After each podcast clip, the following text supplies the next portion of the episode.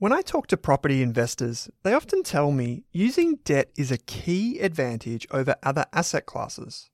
In the stock market, using debt is often called gearing.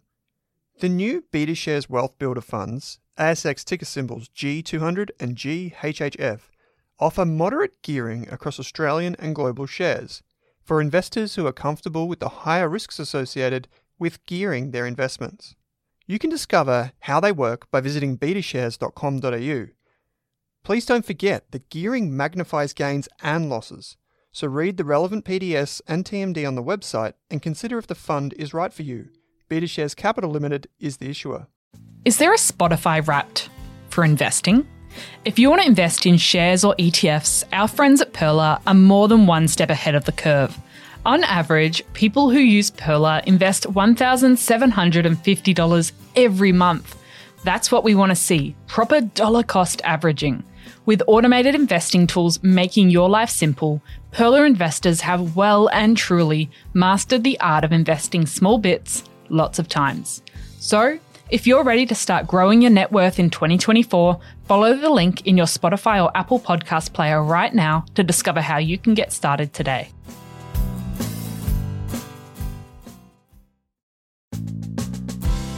Welcome to the Australian Finance Podcast. I'm Kate Campbell, And I'm Owen Rask. and we're here to give you the tools and knowledge to invest both your time and money better. If you're new, feel free to jump in with our Starter Pack series that aired in early 2022 or our shares or ETF mini series. We've got plenty to share with you in today's episode, but if you want to catch us on socials, Head to Rask Australia on Insta and Twitter.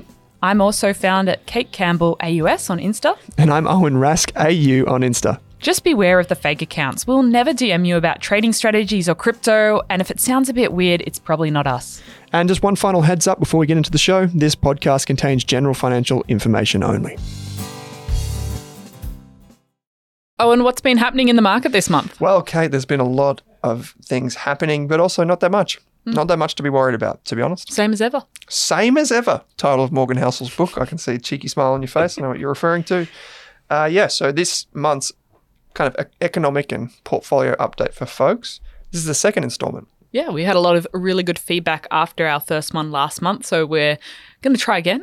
Going to update you on what's been happening over the past month, what you need to know about, what you could know about but don't actually need to do anything about, and we're going to talk a little bit about offset accounts and bonds as well. Yeah, so uh, every month we're going to bring you an update on all the things that, you know, all the headlines that you read, all those macroeconomic updates. So things like what's going on in the economy, what's going on with the USA, China, Europe, what's going on with the Australian dollar, why is it up, why is it down? We're going to try and answer all these questions and basically give you an update in, say, 20 minutes or so of what you need to know if you're an investor or you're someone who's saving saving toward a goal and try and give you action points to go along with that. So you can actually just be calm throughout this kind of like uncertainty that is always present in the in the stock market. It's always present in property everyone has an opinion everyone has a forecast people that are paid to make forecasts don't really know what they're doing and yet they surface to the top of the newsreel so we're going to try and bring some sense to your kind of long-term investing and help you remain calm under pressure, but also bring you some insights. Yeah, and if you listen to the November market update, which will be linked in the show notes, Owen gave you an overview of what's been happening year to date. Um, so, what about this month, though, Owen? What's been happening in the last 30 days? Yeah, yeah, sure. So um, I will just add some, just one quick thing before we get to this, Kate, which is that um, for anyone that is a member of our Rask core service, um, you'll be able, there's a link in the show notes you can join. Um, you will start to get more updates going forward, not just from me, but from the team, uh, as we bring you more ETF research, more company research, more economic research. Uh, so there are some analysts working with me on that, and so you can become a member if you want to invest better in 2024 and beyond. But uh, the reason I mention that is because some of the things that we might talk about in this will reflect what changes we're making in the portfolio. At the time this goes live, they won't be updated inside the, the member community, but they will be in the next few weeks as we head into 2024. Members will know that last year, this time last year, I made a few changes to the portfolio. Um, probably a bit complicated to explain right here, but I made changes this time last year because I think at the end of the financial year, if you're an ETF investor, and the end of the calendar year are two really good times to sit down and actually reflect on your portfolio. And so you can use this update that we're about to give you for December. I'm including figures for the year to date at the time of recording. So you can see how those changes might play out in a diversified portfolio. Okay, with that said, um, it's interesting how this month went across the major stock markets, but also the other types of investments. Let's start with something that's not in the notes, which is property. Um, because of the bizarre, sometimes wonderful, sometimes deeply concerning world of Australian property, property markets have actually performed really strongly. And that's surprising because people thought interest rates would cripple the housing market in Australia. That was the first thing. And secondly, a lot of people that know the property market thought that springtime would be really hard on the Australian property market because what happens in springtime is people get their houses ready to sell. There's like this old real estate kind of like myth that the best time to sell is spring. It's because you've come out of winter, the house is starting to look good, the weather's improving, and people start to make decisions to sell their property. And while we've seen houses come onto the market, we haven't really seen any negative news. So it's probably the opposite of that. The property prices have continued to go up um, to the dismay of many people and to the chagrin of, I guess, renters and everyone else impacted. Property owners are having a good time, but they're paying more on their mortgage.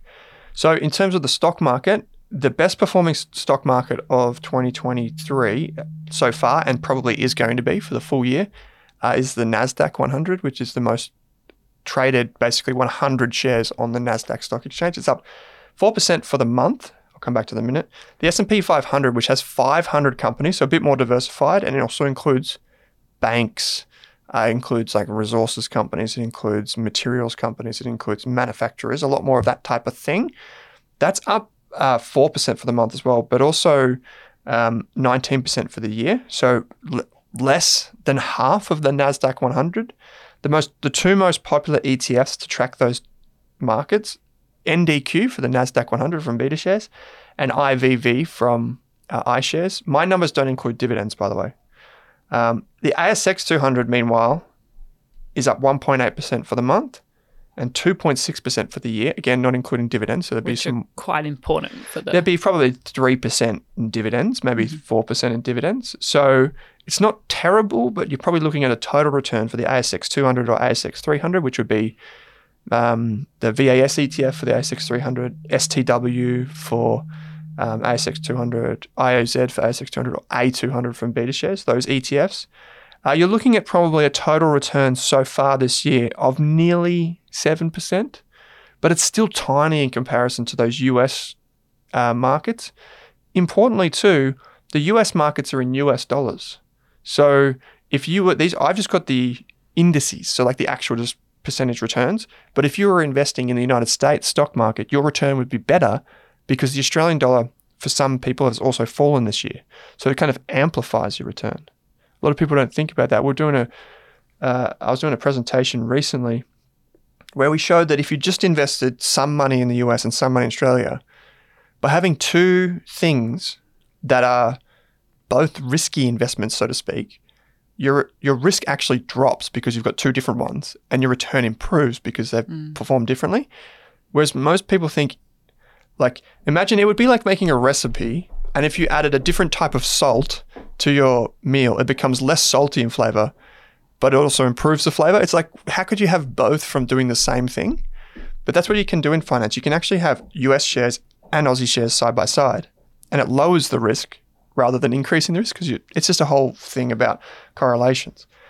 Um, now, the reason I wanted to start with those three is because a lot of people think when something goes up, it must come down.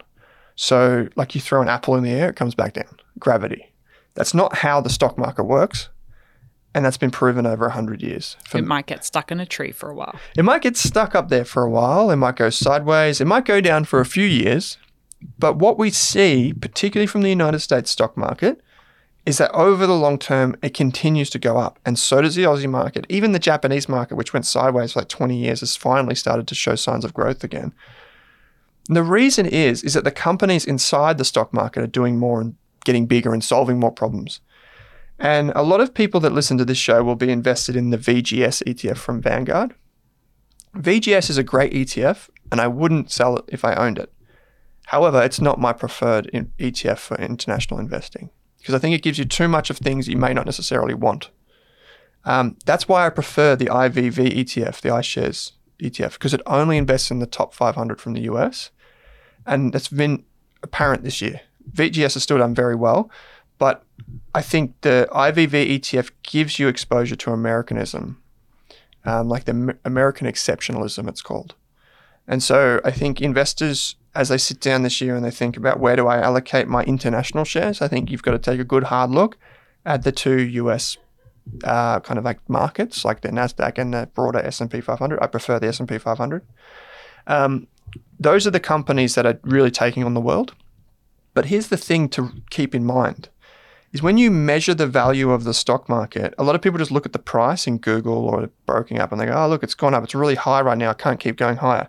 It must be overvalued. That's their kind of intuition. It goes up, must sell. It goes up, it's too expensive. Well, the reason that the US stock market has outperformed basically all others in the past 30 to 50 years is because the profits of those companies have gone up faster than any other market. So, and that's reflected in the price earnings ratio of the entire stock market. So, in the United States, the NASDAQ 100 market, if you think about it as a separate index, that's up, that's got a price earnings ratio of 22 times. So, that means that the share prices compared to the profit, it's 22 times the yearly profit figure. Lower sometimes means cheaper. In the S&P 500, which is 500 companies, they're not growing as fast as those big tech stocks, but it still includes some of those tech stocks. That's 16 times. Now here's the kicker from this. The ASX 200 is also about 16 times. So basically what I'm saying is you could buy the S&P 500 or you could buy the ASX 200 both at the same valuation. Mm. Now, if you look at 10 years, I think I know which one's going to grow faster. I think it's going to be the S&P 500. Um, because in Australia, we favour dividends too much. We don't have the international expansion like many of those US companies have. It's just you get more growth overseas um, for many different reasons. And I think just because the US stock market has gone up in 2023, I'm not saying it's going to go up in 2024. It could go sideways for like five years. I don't know. But over the long term, which is how I invest, I think if you don't have some exposure to the US stock market, you just got to. Yeah. It's really interesting, even just the makeup of the top 10 largest Australian companies. The episode we did recently, mm. and talking about how most of them are banks and resources versus the top 10 in the S&P 500. It's a very different type of company, and the Australian ones are very Australian centric, and then the US ones are global. Yeah, our global businesses are resources companies. Monique and I actually, I haven't mentioned this on the show. Monique and I last week went and interviewed the chief financial officer of BHP, Australia's biggest company. And get this BHP has paid the most dividends of any company in the world over the last three years. It has the biggest dividends in the world. Sheesh. Right? And you think about that. So it's a, a massive company. Even the boardroom was ginormous. Um, but it is a massive company, about it's 200, 250 billion. Fund. It's in everyone's super fund. It's in everyone's ASX 200 ETF. If you're listening to this, you've been impacted by BHP in some way. There's no doubt. A wonderful, wonderful company. Right. And so you think about that though, like it's paying huge dividends and it probably should. But to be the biggest in the world, when Apple, uh, Amazon, Microsoft, these companies are like five or 10 times the size in some cases, probably more and yet BHP is still paying more dividends. And that tells you that the environment that we have here in Australia is to pay more dividends. And there's franking credits and dividend tax credits and all that sort of stuff that come with it, which is wonderful. And you can have that, but you can have your cake and eat it too and look abroad. Now, if we could zoom out a bit, over in the UK, the stock market was up 1% uh, for the month, down 0.5% for the year. The Hang Seng, which is the Chinese one, is probably the big outlier this month, down 7%, but 17% negative for the year. China's facing some issues with uh, sluggish economic growth. The property sector is going through a bit of an un- very uncertain period. Kevin Fung, our senior analyst at Rask, he's working on the Rask core service. Uh, you'll hear more from Kevin over the coming months. Uh, Kevin just returned from China. He spent a few weeks over there with family on the mainland, but also in um, Hong Kong. And he's got a write up there to discuss, and we'll be coming out with a write up to discuss the similarities and the differences between the US and China. Uh, it was really, really interesting to hear Kev's takeaways, and he's done a separate write up on kind of the biggest takeaways from his trip to China and what that means for investors. Um, but basically, you're seeing that like this is a market that is developing. The stock market is not as mature, and you see a big fall like this. Um, that's not to say like you should probably have some exposure to it. VGS gives you exposure. There are ETFs that target these types of markets. But a lot of people that have too much exposure to China have probably found out the hard way that they shouldn't have done that. Um, now, this is probably, I'll, I'll skip to some these really quickly. An ING savings account, I just used that because it was the one I used last month, is now offering 5.3% uh, as a sorry as a term deposit for one year. That's up from 5% last month because interest rates have gone up. So they've increased the, the interest rate on the term deposit by more than the interest rates that have gone up. Uh, the gold, gold is up 3% for the month or 15.6% for the year. Remember, gold does well when things are uncertain because people think, well, at least in a crisis, I could take my gold. Um, I don't know about that. But anyway, Bitcoin was up 20% for the month in US dollars, 156% for the year. If you think gold is like volatile and uncertain, try predicting Bitcoin. Um, the Aussie dollar was up for the month, and that's probably because interest rates went up.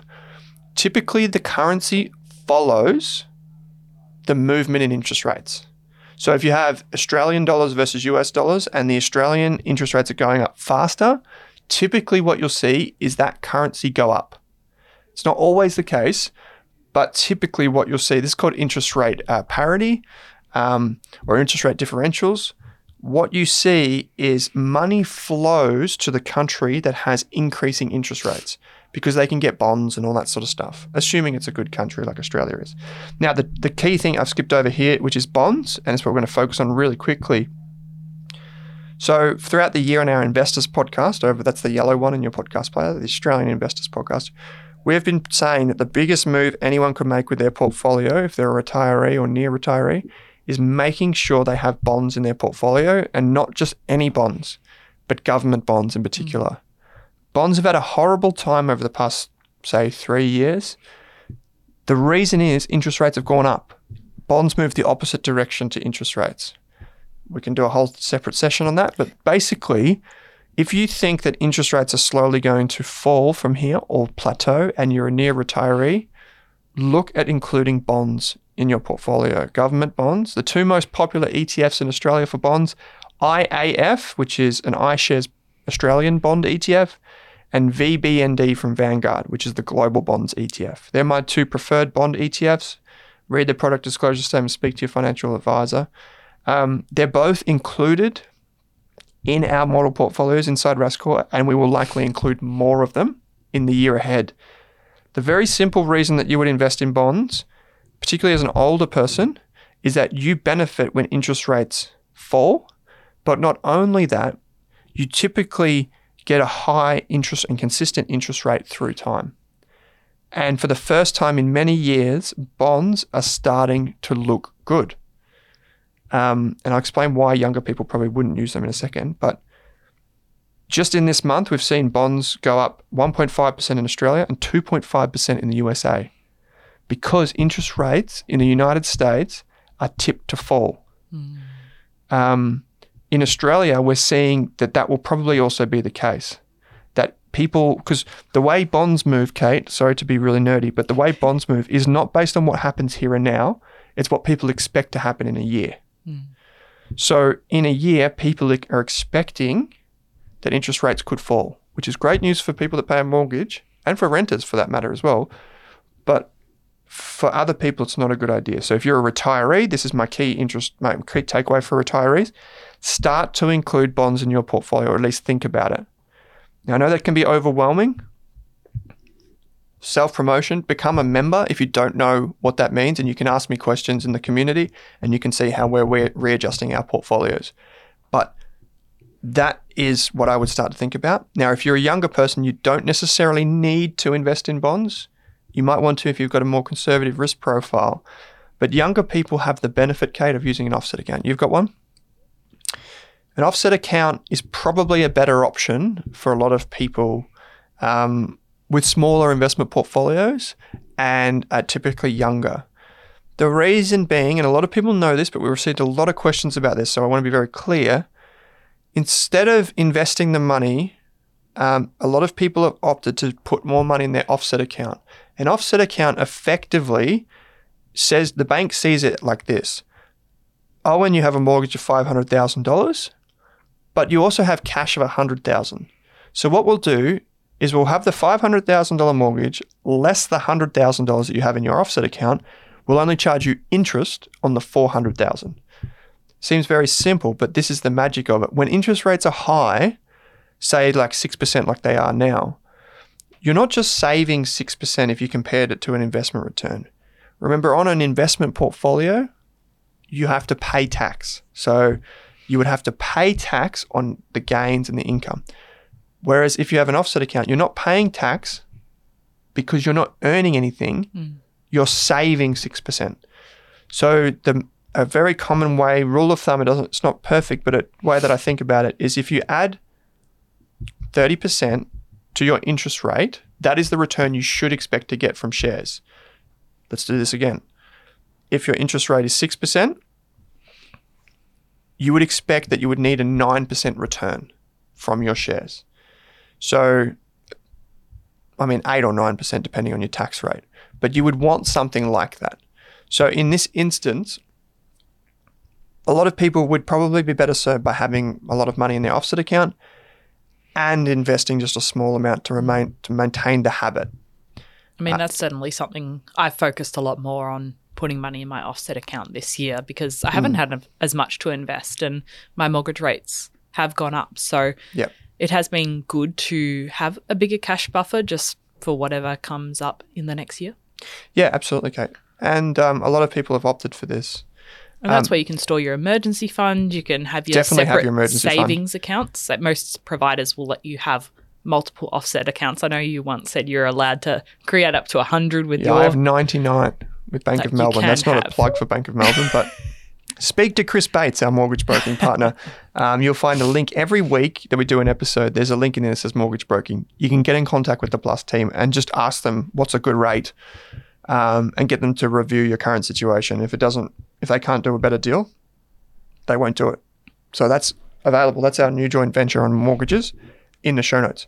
Um, but a good rate at the moment, I was asking them the other day, is about 6.25%. So if your mortgage is above that, go to the bank and ask them for a lower rate. There's no point paying extra interest, even if you have an offset account. It doesn't make any sense. Um, so go to them. But there is a magical time when this all reverses, Kate. So people, for example, that have a savings account right now, like say you've just, for some reason, you've got a lot of cash. You might be saving up for a house deposit or a big holiday. Something like that you might actually be better served over the next year, assuming your goal is more than a year away, to start locking in some of those interest rates that you can get. Not all of your money, obviously, particularly if you need the money in the next year, do not lock it all away. But you might actually be better served from using a term deposit. Particularly retirees listening to this or people that have larger balances, start thinking about can I maybe take some of the money that I've just got in my savings account and put a few term deposits of different maturities, like six months, 12 months, two years? The reason is you'll typically get a slightly better interest rate from your term deposit, but it also protects you if interest rates go down. Now, if interest rates go up, you've obviously locked it in, you're a bit of a loser. But on the way down, you can actually lock in your interest rates, right? So that's the first step for people to be proactive. The second thing to keep in mind here is that if you are shrewd, and I mean like you want to go the extra step, is bonds will produce a better return if interest rates fall. Because not only do you get the interest payments, you also get the value of the existing bonds going up. So this is obviously investing now. We're not talking about saving money, we're talking about investing. So this involves risk. But using bonds in a portfolio is a very simple way to basically, you're effectively lending the government money. That's what effectively what you're doing. And ETFs are the best way to do this, by the way, because you get a whole basket of bonds. And you're effectively allocating a small amount of your portfolio or a large amount if you're in retirement. And you're starting to allocate some of your portfolio, not all of it, to these bond ETFs. And as you put your money in, if interest rates fall, the value of the entire portfolio, the ETF, can go up. So if you look at the share price chart of an ETF, a bond ETF right now, it will look like it's gone back 40% in the last two years or whatever it is. It looks pretty horrible. But the opposite of that, not perfectly, is can also be true. You can actually have the value of your portfolio go up as interest rates come down. Now I'm going to read, I know we've pushed it over time, but I'm just going to read something here to close on out. This is um, for people that don't know, interest rates went up in November, and the reason was as follows. I'm going to quote Inflation in Australia has passed its peak, but it is still too high and is proving more persistent than expected a few months ago. The latest reading of inflation indicates that while goods price inflation has eased further, the prices of many services are continue, con- continuing to rise briskly. While the central forecast is for CPI inflation, or just inflation, to continue to decline, progress looks to be slower than expected. Inflation is now expected to be around 3.5% by the end of 2024 and at the top of the target of 2 to 3% by the end of 2025. The RBA board judged an increase in interest rates was warranted today to be more assured that inflation will return to target in a reasonable timeframe. Now, we are recording this, just as an FYI, we are recording this the day before interest rates are decided in December. It is expected by economists that interest rates will remain still, but you could assume the same thing. They may raise a little bit in December, which would be a bit of a headache for people coming into Christmas. My anecdotal evidence suggests that people are spending less in Cyber Monday, Black Friday, these types of things. But basically, the RBA in Australia wants to get inflation under control, and the way they're going to do that is they're going to use interest rates. It's the only thing that they can do, unless the government stops spending money, which they seem to be just spending and spending and spending money, which is pushing inflation up. Um, so basically, what this all means is that even the the central body here in Australia thinks that interest rates might be near the top. They're not saying it's at the top, but they might be near the top. So if inflation can be under control, you would expect over the next couple of years that interest rates begin to fall. That's the big takeaway from this month. It doesn't mean you need to go and act on it. It doesn't mean you need to go and add bonds. You can join our membership for like 25 bucks and see what changes we're going to make in the next month and ask questions inside the Rask Core uh, community. Just use the coupon code that's available in your podcast player. Um, in summary, Kate, We've seen over this year and over this month in particular that the US companies have still continued to dominate. A month is not long enough to make an investment decision. I've been thinking about making these bonds, the changes, over the past 12 months. And I'm finally thinking that I'll now make some changes to the portfolio. So don't go away from this episode thinking that you need to make changes to your portfolio. If you've got your plan, you've got your goals, you're speaking to your financial advisor, or you've made your own kind of, you know, plan for the future, don't sweat it. It seems like this was a month like normal. We don't know what's going to happen with interest rates in Australia. If you're traveling overseas, the good news is that as interest rates go up here in Australia, we might see more purchasing power for your Australian dollar. So good for travel. Potentially. If you've got any money left. If you've got any money left after all these, you know, we've seen savings fall in Australia uh, as people make their way through their savings that they accumulated during COVID. Um, but basically, it, it seems as though um, the Australian dollar has stabilised, bond prices have stabilised, stock market is still going a little bit higher. Um, and the interesting thing is, if interest rates fall, you'd expect them to still go higher again. So it's kind of like steady as she goes, and things seem more normal than before. There's still a lot of uncertainty in the world. There's still wars overseas. There's still a lot of people out there that are struggling. Uh, and we'll probably see more of them in the new year, particularly businesses.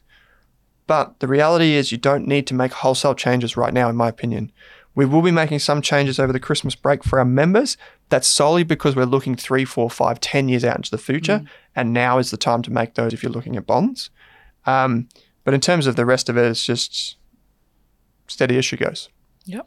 So sorry, it felt like a monologue, but um, yeah, um, that those would probably be the things. And if I could give you one uh, piece of kind of like summer homework, if this is your last update for the year, is just review your super fund. Just go in there, check to make sure it's got the right risk profile, you've got the right investment option. So I'm a long term investor, therefore it should be high growth. Uh, that's that would be that would be my only feedback. Perfect. Well, we'll have links to everything in the show notes. There's lots of courses for free on Rask Education if you want to mm. invest into your financial education this summer. And we'll have episodes coming up across January on goal setting, mm-hmm. habits, money saving tips, ETFs, and more. Investing, you name it, it's all coming up. So if you like these updates, I think we were saying off air before that it's probably the the biggest piece of feedback has come from the first installment of this monthly update. So if you want us to do more, we're more than happy to keep it going in 2024. I love doing it. Um, but steady as she goes. Let us know. Give us your feedback. Ask your questions. We're doing plenty of Q and A in 2024. After January, like after January, we're going to come back and do a lot of Q and A. So let us know. Kate, as always, thanks for joining me. Thanks for listening, everyone. Thanks for listening to this episode of the Australian Finance Podcast. We hope you learned something new and were able to take one thing away from this episode. If you're keen to learn more, head on over to Rask Education and take one of our free money and investing courses. You could even become a Rask Core member for less than your Netflix subscription each month. And don't forget to subscribe for new episodes in your inbox every week. Plus, if you enjoyed the show, we'd love you to leave us a five star review on Apple Podcasts or Spotify and send any questions our way via the link in the description. And before we go on, did this podcast contain personal financial advice just for me? Absolutely not, Kate. Our podcast actually contains general financial information only. What that means is the information does not take into account your financial needs, goals, objectives, or even your situation. So, because of that, it's important that you consider if the information is appropriate to you and your needs before acting on it. If that all sounds a bit confusing or you're still working out what your needs are, it's a great idea to consult a licensed and trusted financial planner. And don't forget to do your own research. Are you thinking about starting your wealth creating journey, but not sure where to put your hard earned dollars? InvestSmart can help. InvestSmart offers a free quiz that makes it easy to find the right InvestSmart ETF portfolio to help you reach your goals. Just visit investsmart.com.au and hit Get Started. Answer a few simple questions about your goals and how much you want to invest, and you'll get a tailored statement of advice with a portfolio recommendation you can visit investsmart.com.au for a no obligations free statement of advice. This ad is brought to you by InvestSmart Advice AFSL 334107. For more than a decade, I've been hunting for the best investors and their methods, strategies, and tools for investing. After years in the industry, countless books, a few degrees, and 1,000 podcasts and live shows, I've rolled this accumulated knowledge into something called Rask Invest. If you've ever heard me talk about a core and a satellite, active and passive, true long term compounding, or you simply want to know exactly how I would invest, now is your chance. Rask Invest is our new investment service, designed for all types of investors who want professional management of their core portfolio at a low cost from a team they trust. Rask Invest helps you automate your wealth creation and passive income simply click the link that says Invest with Owen in your podcast player to join one of our live platform walkthroughs or book a call with us. You can also view the Rask Invest PDS and TMD and get invested with me.